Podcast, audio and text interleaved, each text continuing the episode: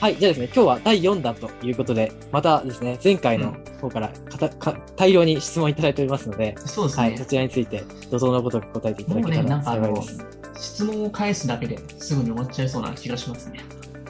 今日は割と具体的な質問なんですけど、はい一年度につき過去問何回回すか教えてくださいということで、シンプルにね、過去問って一年度につき何回くらい解き直ししますかという質問ですけど、それってでも、学校によりけりじゃないですか。例えば、へ1月こう滑り止めとかだったら、最後のね、1年の分だけ全部鉄を入れるみたいな感じはいはいは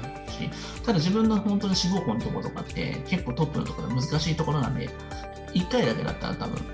本当になんか2割、3割しか取れなかったりするはいじゃなはいいではすいか。。だから、それが8割、9割とかっていう精度が上がってくるまででいいんじゃないですかね。あもうこれ以上、なるほどもうなんかパターンがもう覚えてしまったりとかすると、もうやばいんで。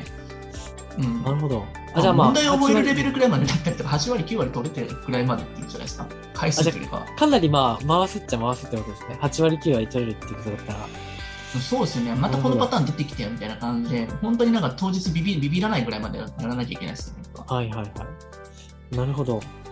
ぱみんなそこビビビビってしまうのは、準備が不足しすぎてて、回数こなしきってないからなんですよね。でもこの過去問をこなしきるっていうことは、本当マジで最後の受験の3ヶ月とかを全力でやるってことになるので、まあいい感じで受験頑張れたなっていう風な、いい経験になると思うんですよ。達成感につながりますね、確かうに。んまあ、3ヶ月とかさ、頑張れない自分が残るとか最悪じゃないですか、それってそうですね。 はい。過去問一周しかできなかった俺とかって残るのも嫌だと思うんで、ううんん。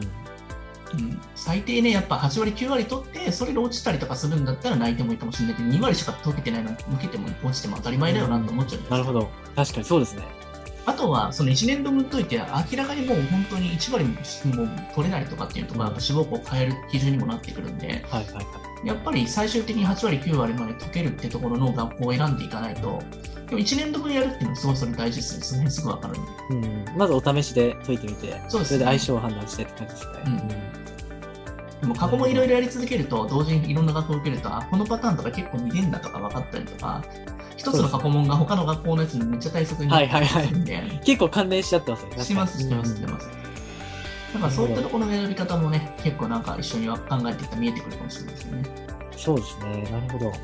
じゃあ、うん基準としてはやっぱり8割9割取れるぐらいまではしっかり回さないといけない。なんだかんだでも3週ぐらいするんじゃないですかね。そうですね。やっぱ8割9割いくためにそれぐらいやらないとですよね。うんまあ、でもそうなってくると、国語の文章の全体の量とかっていうのは、もうこんなもんだし、こんぐらいの量やったら大体この時間で解けるだろうってやっぱ分かってくるんだよ、子供でも。はいはいはい。それこそ時間配分の意識につなそがう、ってさまっすきのつながりますよね、回数と時間ってやっぱ。なるほど。うん